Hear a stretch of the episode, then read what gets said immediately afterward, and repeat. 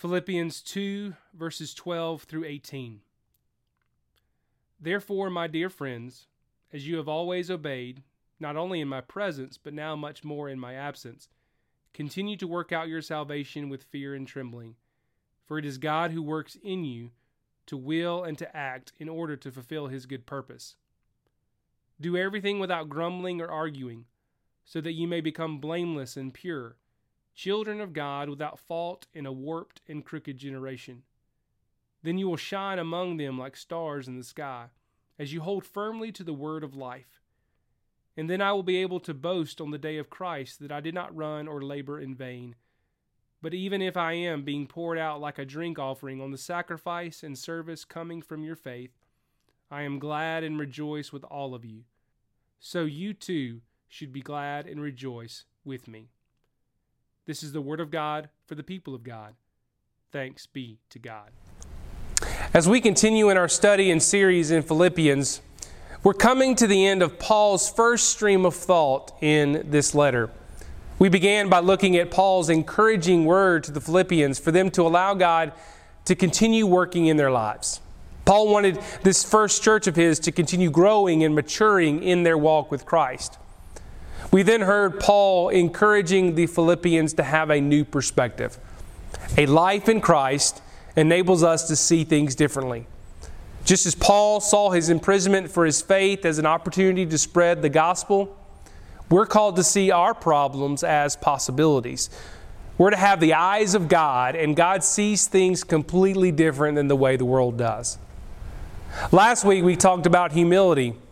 We're to have the mindset of Christ, and the mindset of Christ was one of humility. Christ, who was and is God, humbled himself to become a human and humbled himself even further to death on the cross. Yet in that humility, Christ was exalted. He was lifted up to the name that is above all names. And it's with that thought of humility that our scripture picks up this morning. Verse 12 begins, Therefore, my dear friends. Now, whenever you read a, a, therefore in Scripture or really anywhere, you want to go back and you want to find out the reasons why it's therefore. You, when you see a therefore, you go back, find out why it's therefore. And so, again, Paul just told the Philippians and us to have the same mindset of Christ, that mindset of humility. It was thinking of others above yourself. It was doing nothing out of selfish ambition or vain conceit. It was being like minded and having the same love, being one in spirit and of one mind. So, given all those things, therefore, given that we should all live a life of humility, here is what we are to do. Paul goes on to say, Continue to work out your salvation with fear and trembling, for it is God who works in you to will and to act in order to fulfill his good purpose. Paul again reminds and encourages the church to allow God to grow them, to mature them, and to allow God's grace to continue to work in their lives. And when Paul says fear and trembling, Paul isn't talking about being scared or afraid. He's saying to them and us that we should have the proper respect and honor towards God as God works in our lives. It is God doing the work. And we should, again, not think too highly of ourselves, but we should give God the proper respect and honor that is due Him fear and trembling. And then Paul continues Do everything without grumbling and arguing Again, if we're living a life of humility like Christ, then this should naturally flow out of that life. Grumbling and arguing aren't markers of a life of humility, they are markers of a self centered, self focused life. But Paul says, Do everything without grumbling or arguing, so that you may become blameless and pure. Children of God without fault in a warped and crooked generation. Now, what's really fascinating here is that Paul is reworking or repurposing a verse from uh, of Old Testament scripture. In Deuteronomy 32 5, Paul sings this song about the Israelites in the desert. They are corrupt and not his children. To their shame, they are a warped and crooked generation. Besides the fact of this song being quite the downer of a song, Moses was calling out the Israelites. One of the reasons uh, Moses was doing this because of the people's tendency to grumble and argue. They would murmur and complain and argue throughout their wilderness experience. We just looked at the Israelites' time in the wilderness. Over and over and over again, the people would murmur and complain and argue with and at Moses about their living conditions. Oftentimes, they longed to go back to Egypt where they were slaves.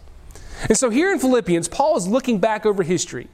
And Paul's urging the Philippians to live lives of humility, lives that are not focused on themselves. Paul urges them to live lives that don't resemble the lives of those Israelites. Those Israelites in the wilderness where they complained and they murmured and they argued with Moses and with God. Instead, in humility, Paul wants these readers, which includes you and me, to be blameless and pure in the eyes of God so that indeed we can be seen as children of God. One way to do that is by doing everything without grumbling and arguing.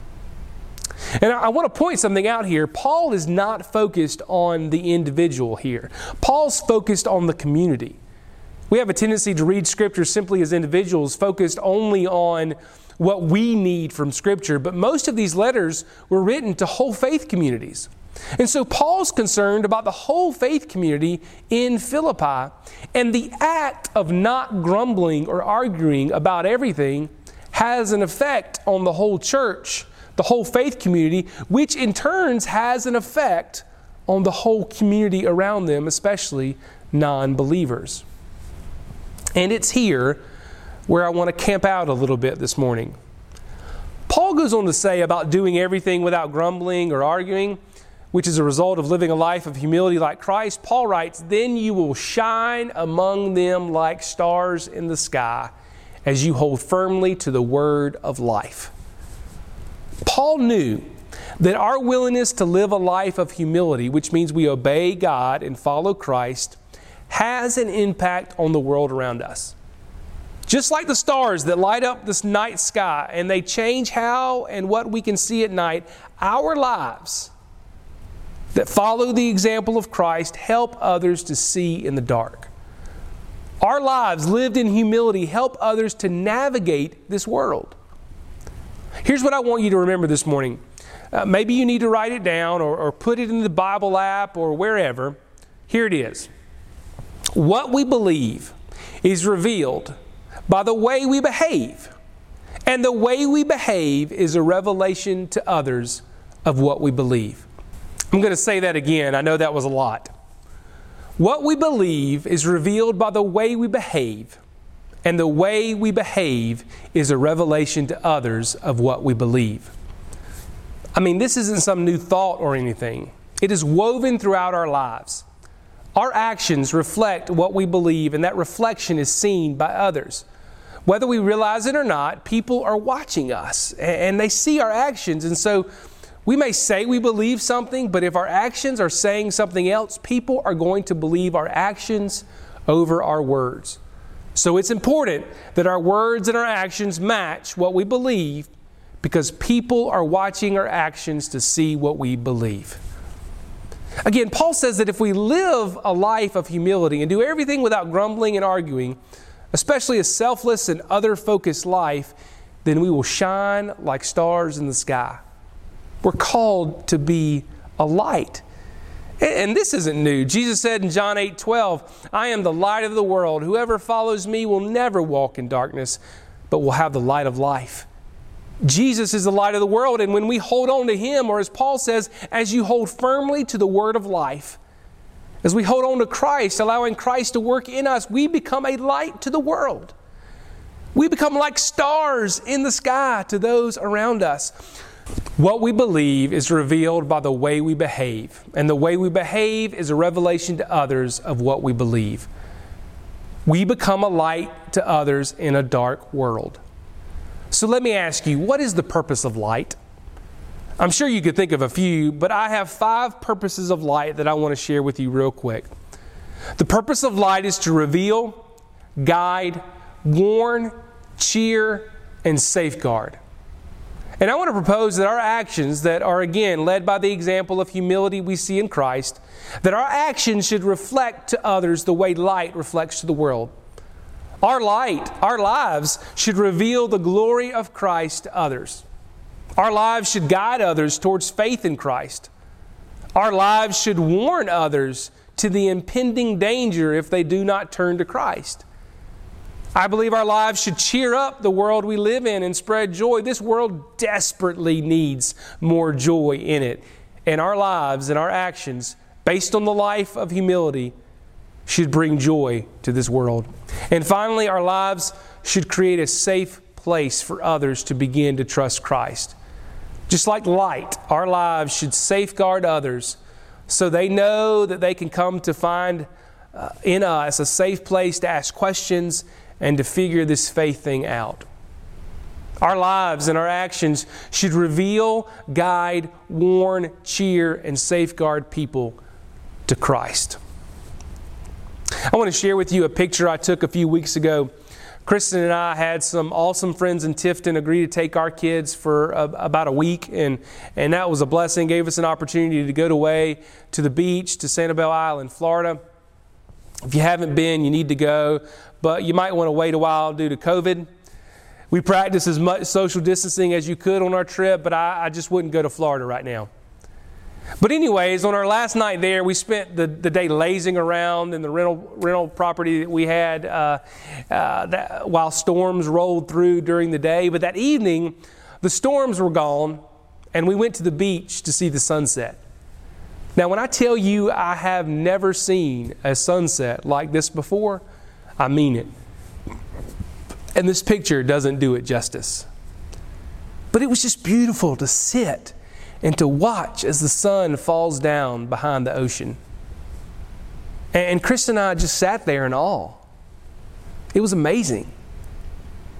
And I can't help but think about how that's what it should be like for others when they see me. Just as that sunset filled Chris and I with awe and amazement, our actions, our lives should fill others with awe and amazement about Jesus. Just as I couldn't keep my eyes off of that sunset, other people, especially non believers, should have a hard time looking away from our lives without seeing Jesus. We are called to be a light like stars in the night sky to a world that is walking in darkness. This world needs direction, it needs guidance, it needs warnings, and it certainly needs cheering up. And while Jesus is the only one that can do that fully, we are called through our humble actions to reflect Christ all around us. Again, what we believe is revealed by the way we behave, and the way we behave is a revelation to others of what we believe. So, how can your life be a guide for others to Jesus? How can your life and your actions reveal Christ to those around you? In what ways can your life and your behavior cheer up a world that desperately needs cheering up? God has placed each one of us in unique situations and circumstances that only you can shine a light on. Does your behavior reflect your belief that Christ is the light of your life? And, and are you reflecting that light to those around you? As the children's song goes, This little light of mine, I'm gonna let it shine. This little light of mine, I'm gonna let it shine, let it shine, let it shine, let it shine. Remember to let your light shine for those around you to see. And remember, I love you, God loves you. Amen.